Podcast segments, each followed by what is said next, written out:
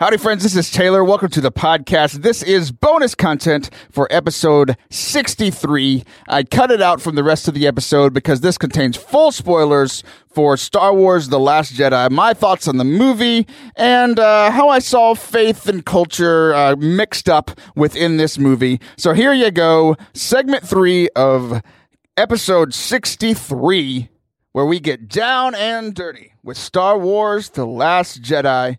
Hope you guys enjoy. Let me know what you think of the movie and what you think of this segment. Have a happy new year.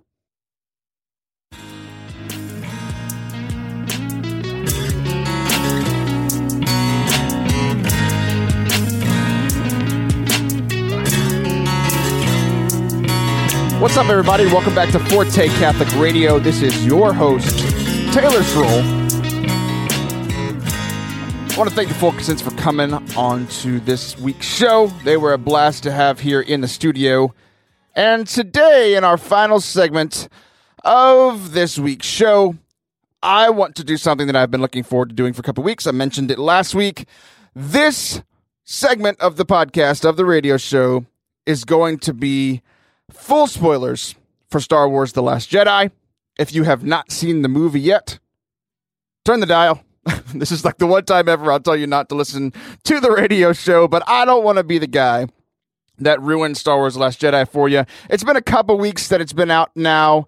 Uh, by this point, so I do want to do it in a timely fashion and share my thoughts on uh, what I thought of the movie, how it connects to our faith, and some of my favorite scenes from said movie. So here we go. Without further ado, again, full spoilers for Star Wars The Last Jedi.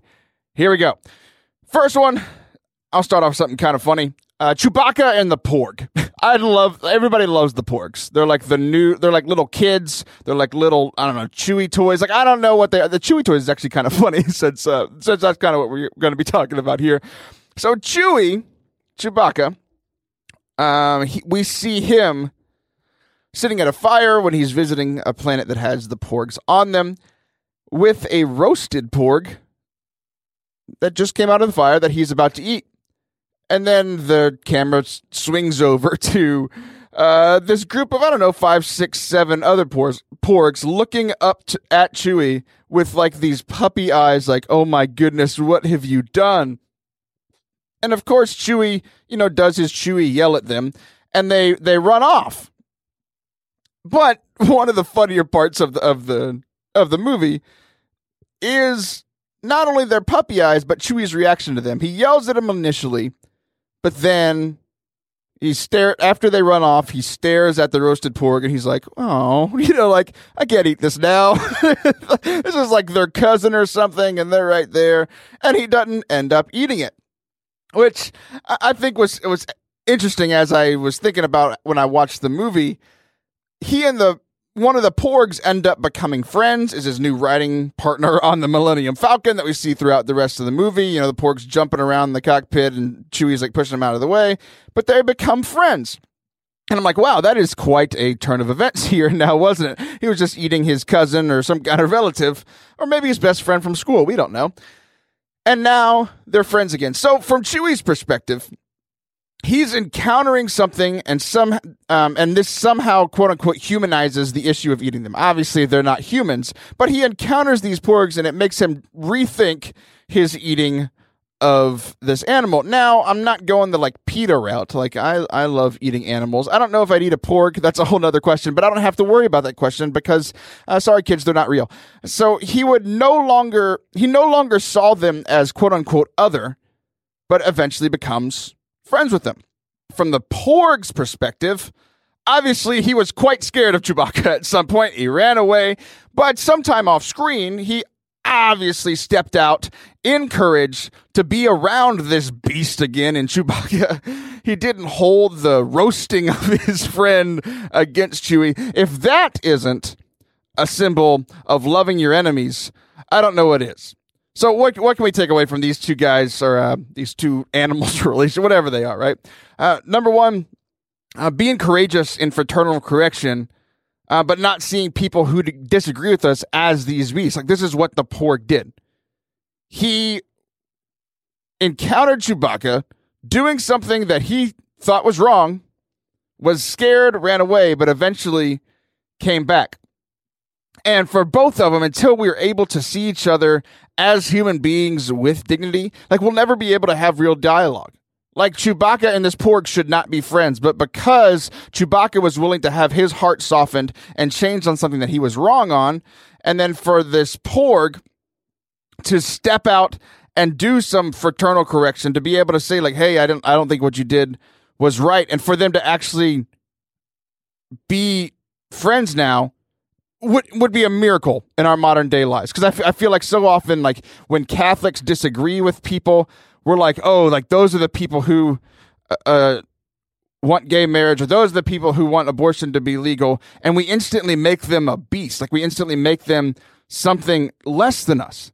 And like why we know that they shouldn't be for those things like we're never going to offer them a chance to change by saying things like you know abortion is killing babies. Like that can you know i'm sure that's worked for a, p- a few people but that's not how we're going to win the hearts of these people who who may disagree with us or disagree with the church on what on these true things. Uh, so i think that was my funny little one here there at the beginning. Let's move on to some of the bigger characters here shall we? So Rey obviously is one of the main characters of the film. She the, the first uh, scene that we see her in is the end of the movie we got two years ago. So we've been waiting to see what Luke would say to Rey after two years. Rey's been waiting for, I don't know, 20, 30 seconds or something, uh, quite awkwardly. Uh, she, you know, has been seeking him out. She traveled to find him. This is, this is all what happened in episode seven. And then he finally it acts but you know, one of the funniest parts of the movie, I love it, where he just throws the lightsaber over his shoulder. Like totally not what what I expected at all. Like I thought he was gonna be like there was rumors that he was just gonna say, like, who are you? You know, like what are you doing here? Uh, but he just throws it over his shoulder and walks away. Like not what we expected and not at all what she expected. Uh, he doesn't even want to talk to her. And so I was like, okay, like what is the parallel here? And I, I feel like that at times going to church can be very similar to Rey's experience of going to meet Luke. People get all excited. It's like, oh, yeah, this is going to be great.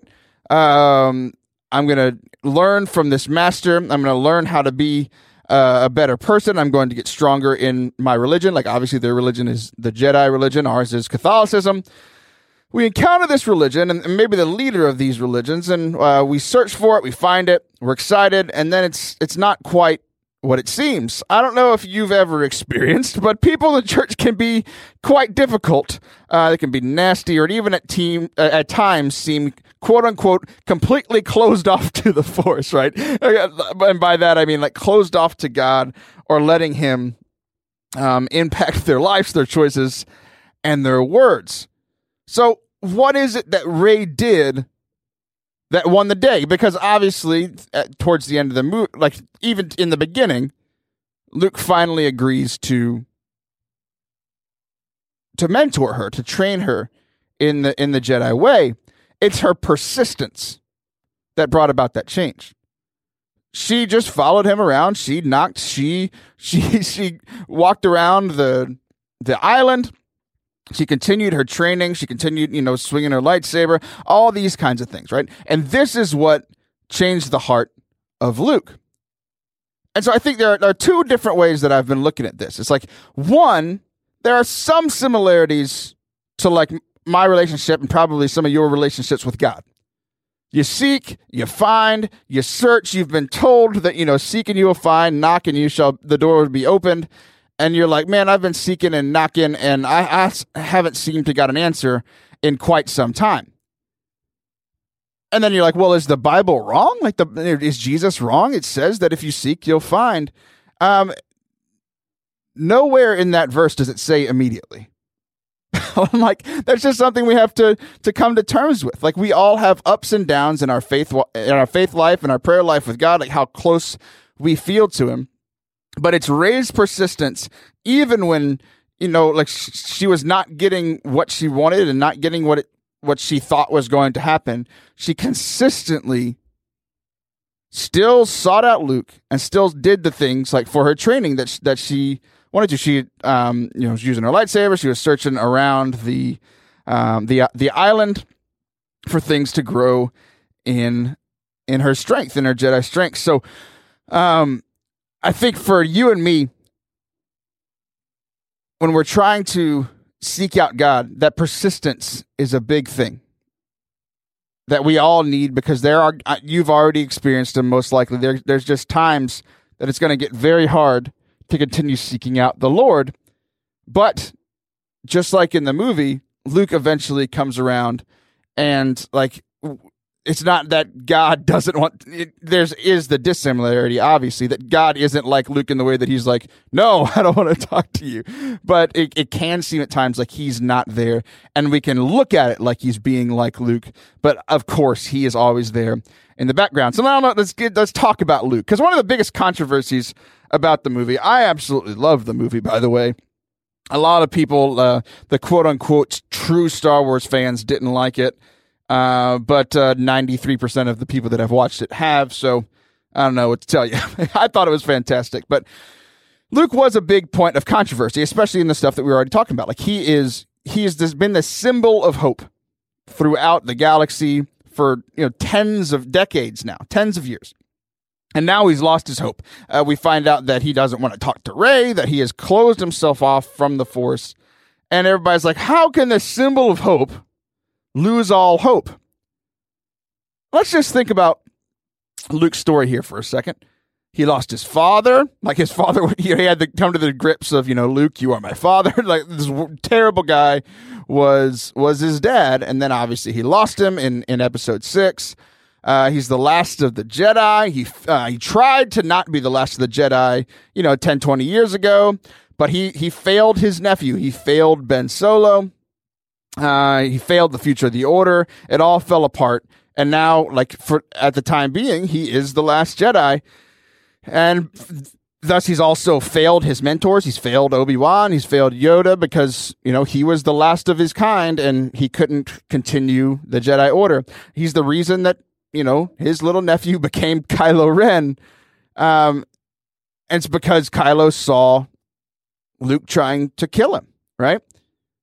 So that's that's one of the big reveals in the movie is that Kylo wasn't like the one of the big things is that he hasn't been pure evil, but the the big reveal is that the reason he finally turns, like why he finally caves, is that he looks up in his sleep and he sees Luke standing over him with a lightsaber. And as Luke's telling the story, he's like, you know, I saw the darkness in him, just like he's seen the darkness in his father. He saw darkness all throughout the Empire. And he's like, this is going to happen again. And so he's like, I need to just stop it here and now. So for this this brief moment, and he says immediately he regrets it, and he's about to turn his saber off and walk away. But then Kylo wakes up and he sees Luke, the guy he trusted, trying to kill him, and you know the rest is history. Kylo, or you know Ben Solo becomes Kylo, and it's like, so how does Luke react to this? He completely shuts himself off from the fourth from the Force and wants the Jedi Order to end. So how how does this make sense? How because I, I, had this uh, discussion on Facebook with a friend of mine who hates that Luke lost his hope, and I, I just want to tell you that there have been dozens and dozens of stories of people who have been around the church or around ministry who for so many years played a huge role in bringing people closer to Christ, huge role at the church only to fall away later in life due to all kinds of things. Just like Luke had all his things that, that were struggles in his life, he just finally got beat down and didn't want to continue. And I've seen this. I've seen this in youth ministers. I've seen this. We've seen it sadly in priests. We've seen it in in the, the Catholicism is the or former Catholics is the second largest religion in America. Like we know that this can get hard, life can get hard, and we can shut ourselves off from not like what Luke does is the force, but we can shut ourselves off from God. We can shut ourselves off from the church, and I can I can uh, see this even in my own life. There have been times where I, you know, I'm I live in the church. I work at church. I, I I'm in ministry doing this stuff all the time, and I'm supposed to be this, you know, beacon of hope, this beacon of truth, this beacon of love, and like I can't do that all the time, right? I fail, I fall just like anybody else. And there are times where like I just feel like I'm getting beat down over and over again, where I begin to lose my hope. Where I, I start to close myself off from from God. Like my prayer life starts to struggle and all these kinds of things. And I'm like, I can totally relate with Luke in some of these situations. But what changes it? Like we said a few minutes ago, it's Rey's persistence speaking to his good old Force Ghost Yoda. So it's other people coming to meet him, which is Rey's persistence. It's his force, the Force Ghost of Yoda coming to talk to him, which I think is like our church fathers or our church leaders, and the distress symbol from his symbol from his sister that changed his mind. All these things work together to bring him back to having hope and saying, you know, like I can be this beacon of hope again. So he opens himself up to the Force, uh, and in one of the more epic moments in Star Wars history, walks out to take on the entire Resistance, gets shot at with all their cannons, the dust settles and you know he does the whole you know uh, Jay Z get that dirt off your shoulder type thing, which a lot of people think is corny, and I, I, might agree, but it was funny, and we the, everybody in the theater when I was watching it laughed. And it was just this epic moment, right? Like he comes back, he saves what's left of the resistance, he saves his sis- sister, and he saves the Last Jedi, because all this time where he said the Jedi Order is going to end, what he saw in Rey, he said one of the best lines in the movie in thinking of Rey, I will not be the last Jedi. Just so so so epic, and I think the, the we can't walk away from talking about a Star Wars movie without talking about the fight between good and evil, and we see this mostly in Rey and Kylo Ren. Both of them, the whole movie is about them fighting with the dark and the light within them. She thought she could change him and bring him over. He thought he could change her. And I think one of the points is that it's not too late either way people can be uh, quote unquote dark side. They can they can be doing bad things. They can be away from the church. It's not too late for them. And in the same way, people can be in the church forever. It's not too late for them to turn back the and, and turn their back on God either. Like we have to consistently and constantly choose the good. And uh, one of the interesting things in their relationship is that they're both being played by Snoke, by the evil one, right? Like they were they were being toyed with by this evil power. And I think uh, when we look at Rey, you know, the, who's the light side, who we want to be on that side as well, like the one thing that's going to keep her, keep us from falling to the dark side is coming back to where we receive our strength. As we go and try to help people to see the light, where are you coming back to receive your strength in the church, through prayer, in your community, whatever? So that's it. That's our spoiler cast in this last uh, segment of the of the podcast. I hope you guys enjoyed it. We will be back next week for our first episode of the new year. See ya.